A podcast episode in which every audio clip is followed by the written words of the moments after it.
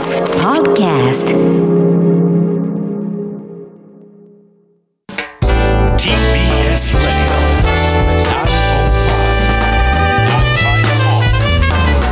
知る。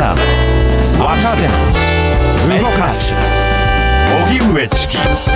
セッション。発信型ニュースプロジェクト荻上チキセッション。荻上チキと。南部ひろみが生放送でお送りしています。ここからは特集メインセッション。今日のテーマはこちらですディスカッションモード新型コロナ感染拡大緊急事態宣言東京オリンピックが開幕。あなたの気になるニュースは何ですか？ニュース座談会7月場所番組月末恒例企画、はい。ニュース座談会となりました、はい。あっという間に7月も終わりということになるんですけれども今月もいろんなニュースがありましてあのそのニュースが数ある中で強く感じているのはオリンピックの放送がいざ始まるとニュース枠そのものがこう少なくなるのでニュースの中で多くの人たちが語り合うという時間も別のところにこう取られるんだなっていうところもすごく見えてきたところあると思うんですね。なので皆さんあの日々もやもやしてると思います。ちょっとテレビから離れてますよとか、ちょっとなかなかニュース聞けなくて見,、ね見れなくてという方もいるかもしれないんですけど、今ちょっとあれ語りましょうよっていうそうしたご意見やねメールなどを番組にお寄せください。お待ちしています宛先は ss954 アットマーク tbs.co.jp でお待ちしておりますでは本日のゲストをご紹介していきましょう、えー株式会社アルカ CEO でクリエイティブディレクターの辻麻子さんです。よろしくお願いします。お願いします。お願いします。スタジオにお越しいただきました。辻はい。麻子さんは、以前はリモートでしたからね。ねありがとうございました。1995年生まれ。先日フロントラインセッションにもご出演いただいたばかりで社会派クリエイティブを掲げ思想と社会性のある事業づくりと世界観にこだわる作品作りの2つを軸として広告から商品プロデュースまで領域を問わず手掛けていらっしゃいます。日本テレビ「ニュースゼロにて水曜パートナーとしてレギュラー出演。作り手と発信者の両軸で社会課題へのアプローチに挑戦しています。続きまして一般社団法人 NO YOUTH NO JAPAN 代表理事の能條桃子さんです。よろしくお願いします。よろしくお願いしおます。願いします。農場さんにもねリモートで、はいえーご出演いただいてますけれども今日はスタジオで、えー農場桃子さんは1998年生まれ政治への関心をきっかけにデンマークへ留学し2019年日本の参院選に向けてノーユースノージャパンを創設その後一般社団法人化現在多くのメンバーとともに若者が政治参加する社会を目指して活動されています。はい。辻さんとも農場さんともリモートでは何度かご一緒してるんですけども、この番組にうん実際にお会いするの初めてなので、なんかコロナ禍って感じがしますよね。確かにそうですね。うんなんかもはや対面であったかどうかわかんなくなってきたりしますよね。ええまた対面で会うことの意味とか、あと集まったり集会することの意味とかっていうのも若干ちょっと書き換えられたようなうん。12年間ですよね。うん。うん。でもやっぱり直接お会いできると嬉しいなと思って、ね今日楽しみにしてました。はい、今日あのリスナーの方からもいろんなこんなニュースあんなニュースというものをいただいてますので、はい。それをもとに語っていければと思います。はい。では早速2通紹介しましょうか。はい、えーラジオネームりゅうさん緊急事態宣言がたびたび出されて今もテレワークで対応しながら自粛を重ねていますが結局アナウンス効果も薄れ人流は増加しているように思います。その結果東京は過去最多の感染者数を更新。このままだらだらと自粛期間が伸びるんだろうなと思うとうんざりしていますといただいています、はい、そしてもう一方ラジオネームレイさん毎回問題になりますが緊急事態宣言の対象が拡大され東京や沖縄では期間が延長されたりすることで飲食店で働く側はとても厳しい状態が続いています。感染の拡大を防ぐために必要なことだと理解できる部分もありますが期間や手段をきっちり提示して保証もしっかりとしてもらわないと限界ですといただきました、うん。メールありがとうございます、はい、緊急事態宣言やその行政の対応についてのメール続きましたが辻さんはこの点についてはどう感じてますか？そうですね。あのひ両方それぞれあの二方ともおっしゃってることものすごいうんうなずきながら今伺ってたんですけど、あの今回のオリンピックの開会式の前に、はい、ちょっと私自身もやもやしていたところがかなりあのあったので改めて今年に入ってからどんな流れがあったのかと、あのこれまでちょっとオリンピックの話にもなっちゃうんですけど招致してから今までみたいなところの整理をちょっと年表的な年表っていうほどの長さじゃないんですけど、ええあの自分の中でこうメモしながら、はいしてあのツイッター上で緊急生配信みたいな番組をやったんですけど、うん。それを見てみると今年に入ってから緊急事態宣言じゃなかった時がこの6ヶ月間7ヶ月間で2ヶ月弱しかなくて、はい。なんかこうなんとなく何回1回目とか2回目とか3回目とかだんだんこう回数を重ねてきて今がもはや緊急事態なのかこうマンボウなのかもはや何なのかわからないみたいな、うん。緊急事態とはみたいな状況がこう日々続いていると感覚がだんだん麻痺してくる感じはあるなとは思うんですけど引きで見てみると、やっぱり緊急事態がこう常になってしまっていて、うん。あのそれ自体にそもそも効果があるのかみたいな話もありますしどうしても宣言下の時は宣言中だからこれ気をつけようって思うんですけどいざ引きで見た時にほとんど緊急事態宣言中だとうん気をつけようも何も生活しないとなみたいなところもやっぱりあって。はいなのでつどつど今が宣言下なのかどうなのかっていう気をつけることはもちろんあるんですけど引きで見ていかないと感覚が麻痺してくるなというのはすごく思いますし、うんお二人目の保証もしっかりしてもらわないと限界ですというのはもう本当にずっと思い続けているところでもあるので、はいまさにおっしゃる通りだなと伺ってて思いました。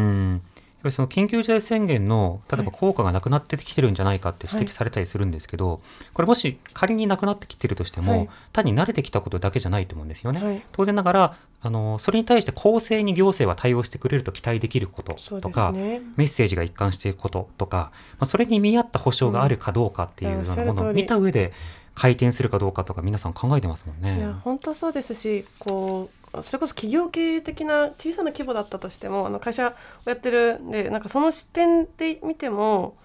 こうもちろん場当たり的に特に感染状況でいうと新しいこうデルタ株が出てきたりとか日々わからないところはもちろんあるので、半年後を見越して事前にプランをガチガチに決めますって難しいとは思うんですけど、はい、今ね。ただその今まではこうだった前回はこうだった例えば前回の緊急事態宣言はこうだったその分析の結果今こうなりました。でこういうことが分かったので今現時点においてはこうです。でこの先こういう見込みですっていう過去の分析と今の話と将来の予測みたいなことをセットで話した上でお願いをするっていうのがこう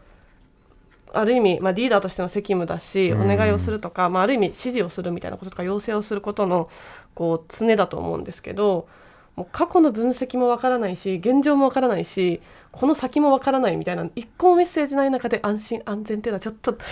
いかがなものなんだろうかというのはとても思いますね。うん、農場さんはいかがですか？い。やそうですね。やはり1回目にあの緊急事態宣言が出た時と比較して、はいもう同じ宣言の名前なんだけれどももう全然中身が違うものに感覚として受け手としてはもう中身が違うものになっているなというふううんうん。に感じていてやっぱ4回目に関して言うとやっぱオリンピックをやるっていうは説明と緊急事態宣言中なので自粛してくださいはどう考えてもやっぱ釣り合わなくて、でどうしてそれが釣り合うのかっていう説明もないのでこう従うにも何を従えばいいんだろうっていうのはあるなというふうに思いますし辻さんがおっしゃってるように、なんかその今までのこの3回を経て何か新しい気づきだったりとか、うん。やはりどうしても飲食店が必要なのかっていう説明だったりがないなというふうに思っていてなんかこうあれやってみんなに批判されそうだから、まあ、とりあえずこれだけは今できそうだからやっときますっていうような説明にどうしても思えてしまって、うんでも政府の目線から言うともう緊急事態宣言っていうのが切れる最後のカードみたいになってしまっていて、じゃあこれ以上何か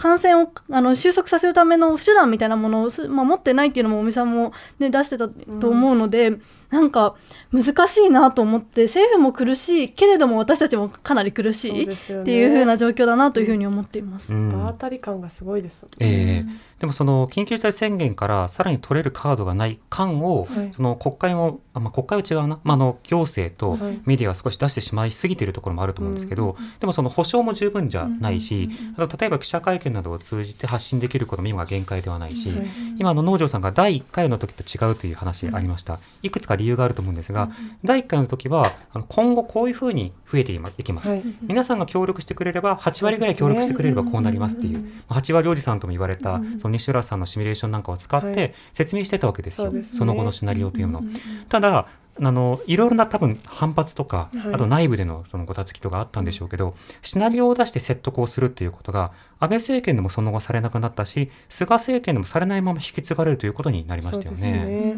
ねだからそのあたりの不透明さというものについてやっぱり改めるということは実は割とお金かけずに菅さんが会見に出てきていや本当ハーブ使ってやるってだけでも。本当におっしゃる通りでその過去の分析と今の現状の説明と未来の予測っていうところでも全員がハッピーはこの時点で難しいので誰かが少なからず痛みを被らなきゃいけないってことはみんな分かってることなのでその説明っていうのがまず一つコミュニケーション不足だよとも思いますし、うん。国会を開会しないっていうこともそうですし、はい。できうる全ての手を尽くした上でこれが限界ですっていう姿勢が対政治に対して見えないから、うん。なぜ私たちがだけが限界まで頑張らなければいけないのかっていう状況なのかなっていうのは思います。国会今開いてないから、あのお仕事してないんですもんね。なぜ開かないのか本当に不思議ごめんなさいちょっと怒っちゃって。いや、農場さんはそこはどうですか、国会については。そうですねやっぱり国会開いてしっかり説明するべきだなというふうに思うんですけど、じゃあなんか説明できる能力が今あるのかっていうともうそこにも疑わしいなというふうにちうんょっと正直思ってしまうというか。政府ですか、菅さんですか？まあ、菅菅さんの会見を見ていても、うんやはり私たちが求めている説明だったりとか不安だったりとかを全然汲み取れていないのかなというふうに思っていて、うん。やはり菅さんはもうそもそもパーソナリティとしてそんなに口が上手じゃないからっていうのは、よく自民党のあの議員さんと話してても、でもそこでも菅さんのいいところがあるんだよってお話されるんですけど、はい。でもやっぱこの時代今求めてる私たちが求めてるリーダーってちゃんと説明してくれて、あのこう自分の言葉で語ってくれる人なのかなというふうに思うと、まあもちろん国会開くっていうのも絶対必要だと思うんですけど、うん。同時になんかこういう有事の時にしっかり解説とか、まあ、こう話してくれるリーダーを今まで選んでこなかったんだなっていうところもなんかちょっと気づきとして、まあ、なってるのかなっていうふうに思いますね。うん確かにそのいろんな記者からの例えば質問がある、うん。その質問を嫌な質問ってもしかしたら思ってるのかもしれない、はい。でもその例えばそうしたご心配される方がいるのはごもっともだと思いますっていうのはワンクッションを植えた上で、はい今のところではあのいろんなデータがありますと、まあ、ポジティブに見えるデータとしてはワクチンがどうも効いてきているようですと、はいただその確保についてはご心配をおかけしました、はい。一方で今後デルタ株の課題はっていうことで切り分けた上での説明というのが必要だと思うんですけどそこはなされてはいないですか本当おっしゃるね。通りで1回の受け止めがまずあるかどうかっていう、じゃあ全て無尽蔵に保証ができるかっていうと限界があります。なぜかというとっていうのもそうですし、うん。いや今そういう状況がありますよねっていう受け止めだけでもせめてしてほしいなっていうのはおっしゃる通り、てますよね。そうですね思います。あとはその保証も無尽蔵でなくても、うん。今30兆円のまあ確保はされていて、はい。で野党はさらに追加の30兆円の確保というものを、あの国会が閉まる前にすでに要求していたので、となるとこの枠内でできたことというのはもっとあるだろうという論点はあるわけですね。国会の実情ってなかなか伝わらないですか辻さん普段。いやーそうですね。やっぱりその特にお金的なところで言うとどうしてもそこの開示をしてもらえなかったりとかそれこそじゃあそれをメディアが伝えないと今じゃあ30兆円どうなってましたっけっていうこともそうですし、一方でじゃあオリンピック3兆円ってどうなんでしたっけそうなるとみたいなところもやっぱりあったりとか、そのっていうところを見ていくとあのしっかり追っていくと見ていくとそれなりに時間もかけてちゃんと追っていくともちろん理解はできるところはあると思うんですけど皆さん日々の生活で今本当に大変じゃないですか、うん。そういう状況の中であの情報開示してるんで自分たちで30兆円どうなってるか調べてくださいっていうのはあまりにもこう国の体制として無責任だなと思っていて、は使ってないんだとしたらその理由はどこにあるのかその衝撃はどこにあるのかということを含めてやっぱり説明してほしいしそのために国会を開いてほしいっていうのはやっぱりとてもとてもとても思いますうね。んなんか南部さんは見たかどうかわかんないですけど昔のテレビとかって、はい首相とかを招いてで一般視聴者とかにこう質問させるみたいな番組でたまに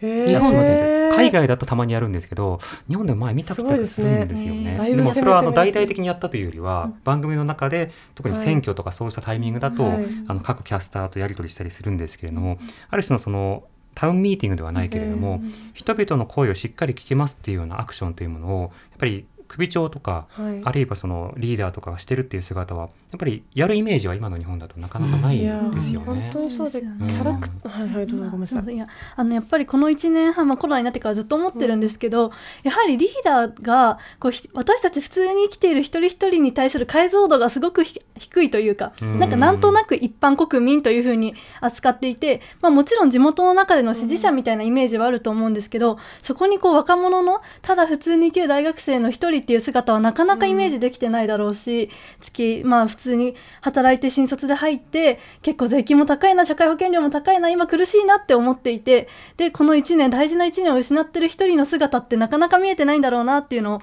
感じるのでそういう機会をねやっぱ作っていける、まあ、メディアも好き作っていけると思いますし、まあ、必要だなというふうに思います。ね。そうですね。なんかきっと本来さっきあの菅さんのパーソナリティの話もされてましたけどなんかこうもちろんこういうムードだしこういう大変なことがたくさんある中でこう何か希望となってくれるようなかっこいい率いてくれるようなリーダーを求める気持ちもなくはないですけどただなんとなく日本の国民性的なところ、まあ、これもまた主語が大きいんで一人一人違いますけどところで言うと本当は菅さんってこう出自も含めて考えるとものすごく国民に寄り添えるこう生い立ちを持っていらっしゃるはずの方で入り込みはそうですよね。そうなんです。あの叩き上げっていうことで そうなんでやってますやっぱりだからすごくギラギラでエリートで、うんうんうん。なんていうかもう強強でスーパーマンですみたいなタイプの方ではないからこそなんか国民の声を一番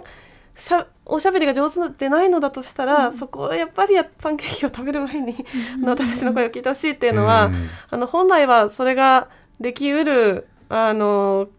変遷を経た方のはずなんだけどなっていうのもすごく思いますね。そうですね、うん。パンケーキは結構象徴的でしたよね。ね。あのパンケーキ食べていた隣には河合杏里さんがいらっしゃったしだからパンケーキを例えばその食べるっていう会食をメディアたちとやりますっていうものをはい。PR したけど、実はそれまでやっていたメディアコンっていうものをより人数を制限をして、そうですね。しかもその会談とかそうしたようなインタビューの機会ということではなくて、グループグループインタビューの形にした、はい。だからあれはそのメディアコントロールの象徴でも実はあったんですよねパンケーキ。ちょっと排他的ですよね。うん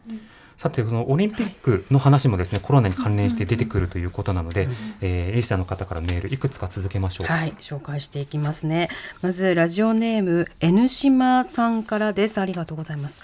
私が今月気になったというより、もやもやしているのが小林健太郎氏の解任です。小林氏の過去のネタは許されるものではないですが、組織委員や政府の五輪関連の不祥事やトラブルが続いたことで、国民と五輪関係者とのコミュニケーションが崩壊したことが、開会式直前の解任に至った原因のように思えます。小林氏は自身の過去と向き合い、人を傷つけない笑いに取り組んでいたということでした。過去への反省と現在どのような思いで取り組んでいるのか丁寧な説明があれば解任するほどでもなかったのではと思ってしまいます。かっこもちろんそれでもダメという意見はあると思いますが。またこのことを通して表現の自由と責任過去の過ちとどう向き合い進んでいけばいいのか社会全体が考えるきっかけを失いむしろ分断が促進されたようにも感じます小林氏の名前だけ外され演出はそのままだったようでクリエイターへの軽視の姿勢も悲しいですはいいただいてますまた、えーうさぎヘルパーさん、ありがとうございます。ありがとうございます私が気になったニュースは、オリンピックボランティアの弁当大量廃棄問題です。開会式をはじめ、無観客と決まった時点で、ボランティア向けお弁当がどれくらい不要になるのか、ある程度予測ができたはずですというふうにいただきました。はい。そしてラジオネームまさみさんからメールありがとうございます。私自身はスポーツが大好きで、オリンピックの競技を楽しみにしていましたし、中継を楽しんでいるんですが、それを他の人となかなか共有できない、この状況がとても悲しいなと思っています。様々な問題をクリアにできないまま開催されたことが本当に悔しいですね。オリンピックが盛り上がったという結果で、いろいろなことをうやむやにせず、しっかりと振り返ってもらいたいですといただいています。それからラジオネームいとちんさん、ありがとうございあます。りがとうございます。えー気になるニュースはやっぱりオリンピックです。うんとあるアスリートから自分たちは命がけでやっているみたいな発言が報じられてとても憤慨してしまいました、スポーツって命がけでやるほど不健全なものではないし受けたくてもワクチンや検査をまだまだ受けられない人もいるのに出場する人たちは優先的に受けられる特権を享受していることにあまりに無自覚で自分たちの戦いが崇高なものだというおごりを感じてしまいます私の妻は都内の保健所で派遣として働いていますが、新規陽性者が増えて帰りが遅くなることが多くなりました。大変な立場でコロナの対応に当たっている人はたくさんいるはずですというふうにいただきました。ありがとうございます。農場さんメールで気になったものいかがですか？そうですね。ちょっとどれも気になったんですけどまず最初その、まあ、この開会式に関して直前に、まあ、いろんな人がすぐ解任されて、うん。このスピード感といいちょっと私はついていけないなというふうに感じていたんです。やっぱり、はい。あの一つ一つあのいや問題にするべきだし、うん。この結果が悪かったとは思わないけれどももうあまりにも SNS ですぐ盛り上がって普通いや私の感覚だと組織委員会がちゃんと会見を開いてなぜ解任しなきゃいけないのかっていう説明であったりとか、自分たちはこういう理念を持っているから今回はこの人はこういう処分にするべきと考えそうしましたっていう説明があれば、まだ納得できたんですけど、うん。もうとにかく前に進めることに必死でなかなか説明がなかったなというふうに感じましたね。うんうん。で最初の用語もだからその後の解任も、うん。実は進めることありきだったということですよね。もう進めることが第一の目的になっていてどううまく進められるかっていうことをまあ考えてでじゃあ対応するっていうので、まあ、それはあの2月に森喜朗氏があの会まあ、トップを変えたっていうところと同じ流れだなというふうに感じていたんですけどやっぱりオリンピックの開会式をちゃんと開くっていうことにみんなが集中しすぎていてなんかその過程が結構雑だなというふうに思ってました。うんで今回やっぱあのすみませんそう長くなっちゃうんですけどそのあのキャンセルキャンセルカルチャーってよく言われると思うんですけど、やっぱりそもそもなんか一つ一つの解任の話とかを見ているとちょっと直前すぎるけどもうちょっと前で誰かがイエローカードを出せなかったのかなというふうに思っていてそれはオリンピック組織委員会の人事が急に発表するもんだから、まあ、こういうふうになってしまったのかなというふうにも思うんですけど、はい。もうちょっと組織委員会とその国民の中でのコミュニケーションが取れていたら変わっていたこともあるのかなというふうに感じたりしました、うん。なのでクリエイターだけの問題じゃないなと思って見ていました。透明性のなさやサプライズっていうようなものが、まあ、裏目に出たというか、問題につながったというケースですよね。辻さんはこのオリンピック関連開会式やその他のものについてはいかがですか、いやもう本当におっしゃる通りであの特に私はクリエイティブディレクターという仕事をしていて企画の仕事をするある意味佐々木宏さんのニュースもあの以前ありましたがあの広い意味で言うとめちゃくちゃレジェンドですけど、うん。あの広い意味で言うと、まあ、同じ業界にいるものとしてかなりモヤモヤしながら見ていたところはあって野城さんがおっしゃる通りやっぱりクリエイターだけの問題ではない。例えば一企業の中の社内人事とかそういったとところにも通ずるものすごいこう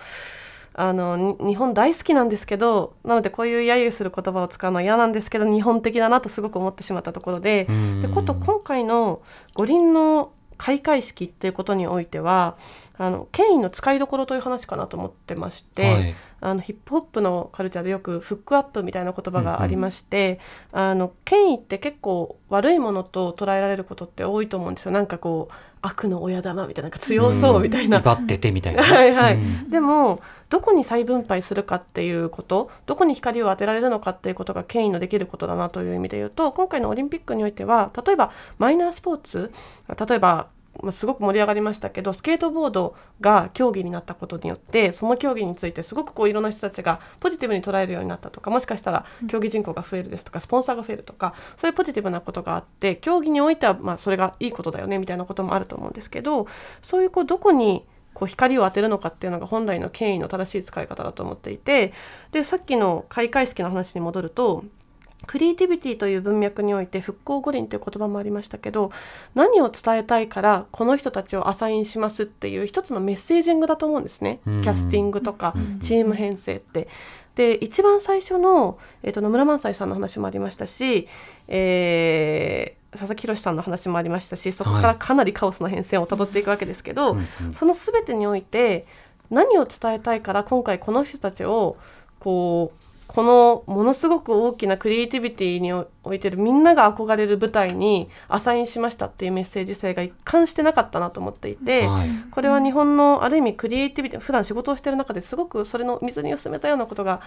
かなりあるのであのやっぱりクリエイティビティとか文化とかそういったものに対する日本のリテラシーみたいなことをすごく感じたというところと、うん。話が長くなってしまうんですけど、そこの点は納得感っていうのはなかったですよね。なかったです例えばその、はい。リオの閉会式ではい。マリオを使うんだってなった時に、なるほど確かに日本のカルチャーで対外的に発信するのには、そこはメジャーだよねっていうシナリオなんかははい。分かりやすかったりした。はいただ一方で今回の例えば小山田さんとか、はい。まあ、小林さんとかは、すごくその馴染みのあるあのポップスターではあるけれどどもそれは僕は90年代に青春を送ったから、はい。あのなるほどあの世代かっていうことをはい。思うんですけれども、はい。オリンピックという大舞大舞台というかマス向けのイベントで、そこにアサインされるつまり起用される人として、適任としてはまずこの人だよねっっていう自然さというのはなかったんですよね。まさにそうで例えば復興五輪だったらその地域のクリエイターさんも一つかもしれないですしもしくは復興アップっていう文化でいうとレジェンドとこうニューホープみたいな人たちが一緒にものづくりをすることって普段なかなかないのでじゃあもう20 20歳、まあ、年齢だけじゃないですけど10代とか20代のめちゃくちゃ若いクリエイターともう業界を牽引する人が一緒にものを作ります。なんでかっていうと今の日本はすごくこう年功序列的な文化があるからそうじゃない機会として五輪のこの舞台を用意しようと思いましたとかいろんなメッセージ性とかいろんなことができるパワーを持っているのに結局いつものすごい人たちとか、うんなんかそのメッセージ性がやっぱり最終的に開会式を見ても私は何を伝えたかったのかっていうのが分からなかったなというのは思います。フックアップって、はい。それこそヒップホップだと誰々フィーチャリング何々っていう格好で、若手のラッパーとか DJ とかがその起用される、そのことによって単にあの人たちはヒップホップを捨ててポップに行ったんじゃなくて、今でもヒップホップのカルチャーの若い人たちにしっかりとその、まあ、援助をしたりとか、うん。そのコミュニティに貢献している人なんだっていう、はい。まあ、リスペクトをこう更新する作業でもあるんですね。エンパワーメントです。はい、ただこのフックアップには負の側面もあってやっぱり身内びいきっていうのは出てくるわけですよ。うんで今あの今日桜を見る会についても、はい。その基礎についてあ不起訴に関して、うんこれは不当ではないかって話も出てきたりしていましたが、では今回のそのクリエイティビティというのは、うん。本当に身内優位ではなかったのかとか、はい。あの佐野さんのエンブレム問題とかもあったけれども、ある種クリエイティブとされる広告業界の中の内輪のつながりっていうものだけのロジックが前面に出ていなかったかっていうようなこと、これは実はその菅政権安倍政権の中での内輪びいきとその排他的っていうようなものと表裏一体になってしまってるのではないかという意味で論点は実は見慣れたものが今回も出てしまったなという印象はありますね。いや本当におっしゃる通りで、あの学者の方の話もあったじゃないですか。学術会議のね。学術会議の話、あれもすごく通ずるものがあって、なんかそのフックアップってなぜこの人がここに起用されたのかっていうことの文脈まさにおっしゃってたシナリオを開示するっていうこととセットだと思うんですよ。さっきの復興五輪ですとか、はい例えば年功序列の社会に対して新しい日本を作るきっかけにしたいと思ったとか、まあ、いろんな切り口があると思うんですけどまさにあのさっき野城さんもおっしゃってましたけどなぜこの人を起用したのかなぜ解任するのかっていううんプロセスの開示とかメッセージの発信ということがあまりにもブラックボックスで開示しない癖がつきすぎてるのかなっていうのは思いますね。まあ、事なかれであると、はい。だから不公正だと指摘されたからこのようにして公正さを回復しますというふうに説明をする、はい。だから今回そのふ複数のクリエイターがまあいろいろ過去に問題のある表現などを行っていたというのであれば、それはあの個々の活動としては表現の中で挽回をしていくというものにはなると思うんですよね。はところがそのオリンピック・パラリンピックって選出過程は不透明なんだけど、うん。選ばれた対象に対しては国の代表ですというようなえー顔をして外にこう発信されていくっていうこともあって、うん。このミスマッチというものを1週間2週間前という非常にこう短期間で修正するというのはいやよほど困難な出来事だった。そそれをまあなんとか回収しようってなった結果あ切ります切りますっていう割と短絡的な対応になってしまったような感じはありますよね。はい、クリエイターのトカゲの尻尾切りだけど、はい。名前と演出は使いますみたいなすごい近しいこと私もこう周りで見てたことがあってうん。あの途中で解あの解任されたりとかチーム外されたりとかうん。パワハラの話とかもありましたけど、本当に似たようなことが私の周りでもあるのでうんうん。こんな国規模でも起こるんだとちょっと震えました。うん。ちなみに農場さんはそのオリンピック報道とかあと開会式そのものなどについてはどうお感じになってますか、そうですね。やっぱり開会式について思ったのはあの私も見ていたんですけどやはりあの例えばレインボーフラッグを掲げて、はい。こう LGBTQ のコミュニティに対してなんかこう神話的な、まあ、メッセージを出しますとか、あとはジェンダー平等がテーマですとか、いろいろ掲げてはいるけれどもなんかもうこれ全部とりあえず詰め込んで誰も責任を取らなくて済むようにするっていうなんかこうメッセージがありきだなっていうふうにまず思ったのと、まあ、それが今 LGBT のあの平等法も実現しなかったし、議会増進法ね、あ理解増進法自民党のやつ。はい。も、あのね、結局通らなかったし選択的夫婦別姓もできてないし、これから衆議院選挙ありますけどきっと女性議員もうなかなか増えないというかこう他の国と比べたらすごく遅れている日本でこういう演出がなんとなく心地がいいものっていう風にとりあえず見せるだけ見せられててなんか利用されてるなっていう雰囲気にも感じてしまってもちろんあれあの開会式に感動した人たちもいると思いますし、うん、全然いいんですけど、うん、私は複雑な気持ちで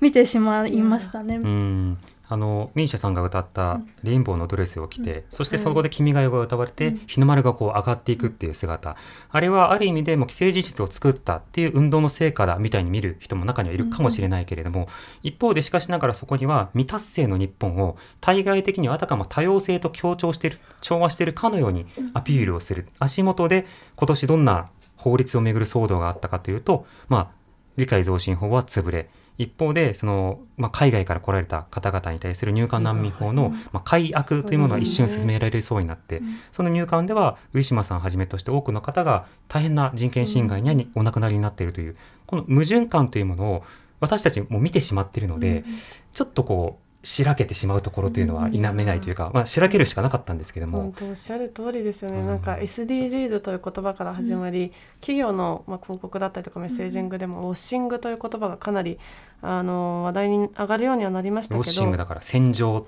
洗うとい。うことですよね、はい、はい、メッセージングだけ正しいことを言うけれども内実が伴っていないっていう、やっぱりウォッシングということに対してあのクリエイティビティないしは表現をする仕事の人はよりあのなんていうか自覚的であるべきだなというのを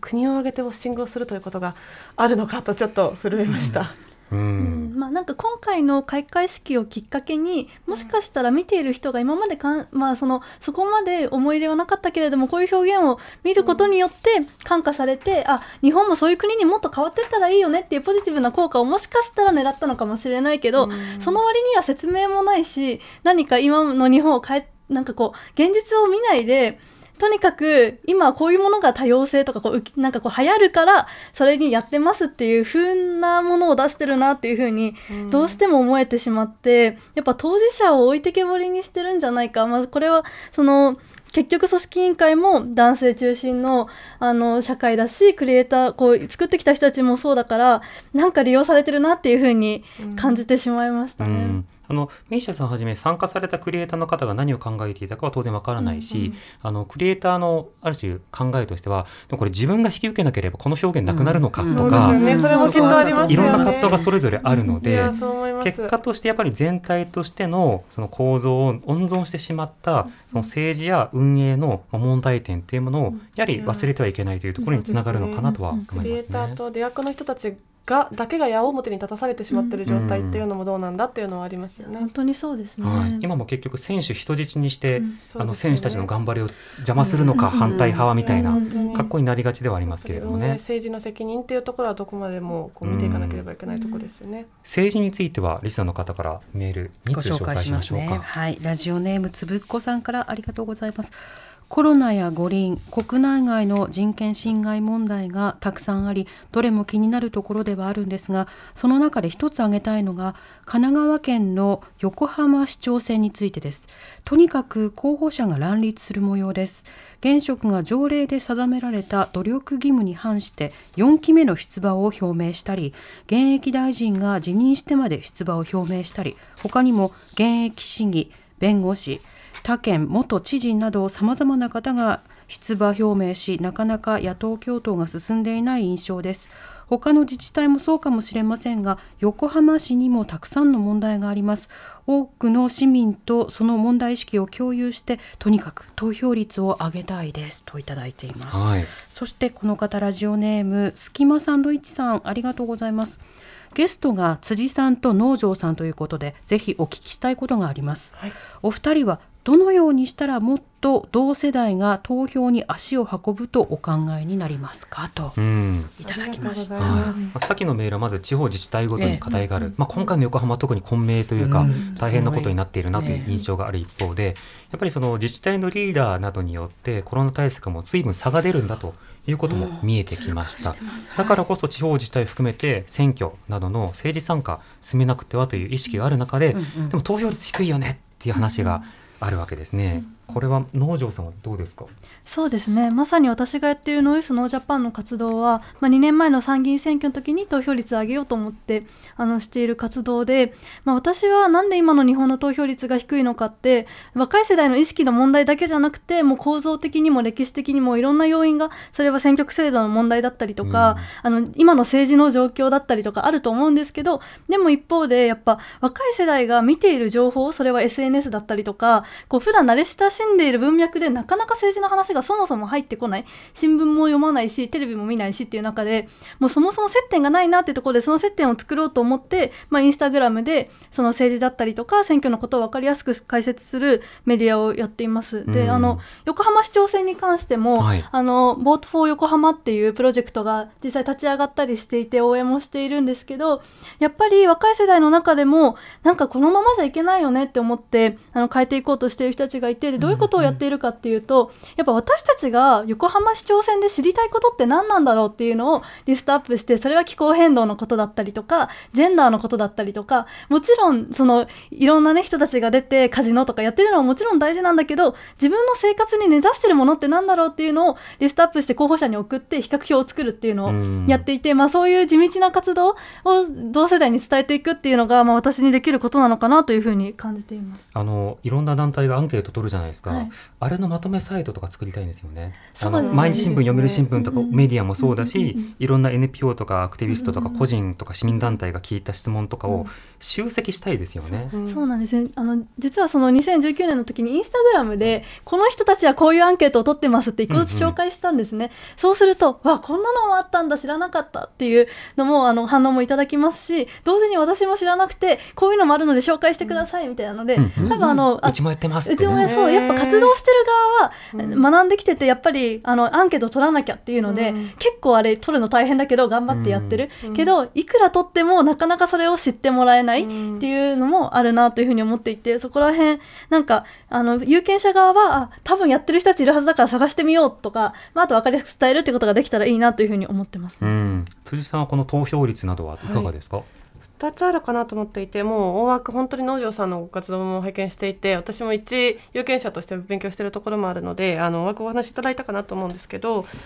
2つある中の1つで言うと,、えー、と政治対政治とかあ、まあ、選挙というトピックにおいて別の切り口からのアプローチっていうのが1つあるんじゃないかなと思っていて例えば企業が何ができるか最近だと選挙割みたいなこともちょっとずつ言われてきてい、ますけど。ますね。えー、と前回の参院選の時に私ちょうどタピオカ屋さんの立ち上げのクリエイティブをやっていたこともあって、まあ、若い人たちがたくさん集まるお店にありがたいことに当時なっていたと。じゃあその人たちはこうタピオカのことだけを考えているかというと当然そんなことはなくうん。て社会のことも自分たちの日常のことも考えていると。ただそれを話し合ったりとかアプローチするきっかけがないだけであると。じゃあどうしようかって考えた時にあのすごい座組はシンプルなんですけど投票に行って投票済証を持って店舗に持っていくと半額でタピオカが飲めますっていうすごいポップなキャンペーンをやってみたんですよ、うん。社会実験的に。そしたら結構それ自体で、まあ、今だとなかなか見れない行列みたいなものがはい。渋谷でできたりとか、うん。あある意味ギャルたちがこう投票済証を持って行列をなすみたいななかなかこう起こり得ないといわ一般的に若い人たちは政治に興味ないって言われて一般的には起こり得ないと言われてた絵が実際に実現したのを見てなんかこう個々人にこう託す前に例えば企業のアプローチでできることとか例えばコンテンツが呼びかけてみるとか、うん。それこそインフルエンサーが呼びかけてみるとか友達に言ってみるとか、そういうこう別の切り口からのアプローチっていうのがすごく大事なんじゃないかなと思うのが一つと、はい、もう一つあの5時台に伺いますね。はい。あありがとうございます。あその投票済みに関してはその香港とか海外でもはい。投票に行ったマークなんかを写真にアップするっていうことで可視化するっていうことはあったりしましたね。見えるようにするために何があるのかこの後も話し合っていきたいと思います。TBS Radio 荻上チキセッション TBS Radio 905-954時刻は5時になりました荻上チキセッション。今日の特集メインセッションのテーマはニュース座談会。7月場所。あなたの気になったニュースは何ですか？ということでゲストに株式会社アルカ CEO でクリエイティブディレクターの辻麻子さん。一般社団法人ノーユースノージャパン代表理事の農場桃子さん。スタジオにお迎えしてます。よろしくお願いします。お願いしお願ますいしますさてあの投票率を上げるためにはどうすればいいですかというリスナーの方の質問に対して、え辻さん2つあるという話ありました、一つはね企業などの対容でもできることあるよということで割引の取り組みとかい。ろいろ紹介していただきましたが、もう一点は何でしょうか？もう一点はもう少し中長的中長期的な取り組みになるんですけどあの私よく選挙前にこの間の都議都議選もあったんですけどあの SNS の DM で誰に投票したらいいですかっていう質問をいただくことがあるんですよ。でこれ結構驚きいやあ来ます結構驚きで、うん。なんなら都議選ってその方どこに住んでらっしゃるかもわからないので何とも言えませんみたいな、はいはい。そもそも例えば都知事選でその人が東京済みってことが分かってたとしてもその方が生活でどんな課題感を感じていてどんなことを考えていてどういう思想を持ってらっしゃる方なのかって分からないと。で当然私個人としてはこの人がいいですって思ってるところはあったり、このうん。この党がいいですって思ってるところはあれどこれは絶対入れません。そうなんです。そうなんです。ですです。間違いなく。消去法もあると思いますけど、はい。ある意味こう正解なんていうものは絶対にないと、ただこれ教育の問題だなと思っていて、こう日本的教育っていうと 1+1 は2のこう正解があって丸か×かのこう教育をまあ受けてきていると。もうそれだけではないものもありますけどやっぱりこうそういうこう世の中真面目な人であればあるほど意外と世の中のどこかに正解はあるって思ってしまっているところがあるんじゃないかなと。うんでそれって質問することでどういうことかというと自分自身の思想とか主張とかこう考えるということ自体のプロセスを放棄して誰かに委託しているということなんじゃないかなと思うのであのその方が楽だしこう自分の貴重ななんていうかいろんなことを考えなきゃいけなくて特に今生活が大変な中でそういったことまで考えきるってなかなか大変なことだとは思うんですけど、うん。ほんのちょっとでもいいのでこの間の都議選で言うとあの NHK のまとめ先ほどの質問のまとめっていうところで言うと、あれが一番分かりやすかったなと思って見てたんですけど実際あるので、うん。こう誰かに正解を求めるんじゃなくてこう自分の頭で正解なんてないってことを理解した上で自分はじゃあどうなんだろうっていうことをこう考えるための教育をするっていう正解がないっていうことを伝える教育をするっていうことがすごく大事だなということを思うのでちょっと中長期的なあの義務教育ないしはあの10代の時の教育っていうことがすごく大事になってくるなというのを改めて感じた都議選でございました。あとはその卒業してからも、こはい。あの参加できて、はい。学び続けて動けるような、まあ、農場さんも活動をされてますけれども、そうしたところに入りやすい社会を作るというのも大事ですいよね。やそう思います、うん、最後のメールになるかな今日は。はい、えーお名前ない方ですけれどもメールありがとうございます。気になるニュースは若い人へのワクチン接種を進めることです。私も若い世代に入るかと思いますが全然ワクチンが打てないので供給体制どうなっているのかなと思います。それと若い世代を Z 世代とくくってあげたり若いやつは路上飲みをしていると批判したりなんだかなと思いますといただいてますけれども、まあ、ワクチンを打ってくださいって若い人に言う前に、ワクチンを用意してくださいっていうのが多くの方のレスポンスだ、あの思いだと思うんですけどちなみに Z 世代っていう表現を農場さんはどう感じになります？いやーなんかくくられてるなっていう風な感覚があるのと、でも同時にあの思うのは Z 世代の前ってゆとりとか、はい。なんかこうもっと悪いイメージだったと思うんですよ。私はあの切れる17歳でした。榊原生徒とか、はいえっと、佐賀のバスジャック事件とか、あの碇シンジ君とかと同世代だったので、そうでやっぱりなんかこう今まで若者ってもっとアホでなんかバカで何も知らなくてっていうような存在としてくくられてた時にくくられてきたと思うんですけどなんか急にキラキラして何か社会を変えてくれるんじゃないかみたいな全部任せたみそたいな。のなんか希望の星みたいな表現として使われることも多いなというふうに思っていて、うんまあ、それだけ今の日本社会が危機なんじゃないかなというふうに感じる一方でやっぱり大人にしかできないことってあるし、はいたかが20年二十数年生きている私たちに全て変えてくれっていうにはなら全て権力くれるなら別だけどそうでもなく何かこう綺麗な言葉でとりあえずほ褒めるみたいなのはなんかちょっと違うなと思って気持ち悪さを覚えたりもしてます。うん、辻さんはいかがですか？いやもうさっきのあの委託する自分たちの思考を委託するに限りなく近くって、自分たちがこれまでの歴史で作ってきたもちろんあの今生きてらっしゃる方だけじゃないその前の世代も含めてですけど作ってきた弊害を委託して私たちに託さないでくれっていうのを思うので、ただあのやっぱりそれって分断じゃなくてよく世代じゃなくて時代みたいな言葉を言うんですけど、あのどの世代がいい悪いとかっていう話じゃなくってそれぞれ生きてきた時代が違うだけで、うん。そこは連帯していかなきゃいけないことなので Z 世代としてできることはするけれどもなんか Z 世代って何考えていますかってよく聞かれるんですけど、あのはい。人によって違いますっていう。ざっくりしてますそうですね。私と農場さんも違う人ですって思ったりするので、あの個々人世代関係なく個々人が連帯していくってことがすごく大事かなというふうに思います。でも何かのテレビで尾身会長がわかっ、はい。わあの芸人の方に今の若者何考えていますかって聞くようなば、はい。番組構成があってへこの番組作ること自体が結構終わってんなって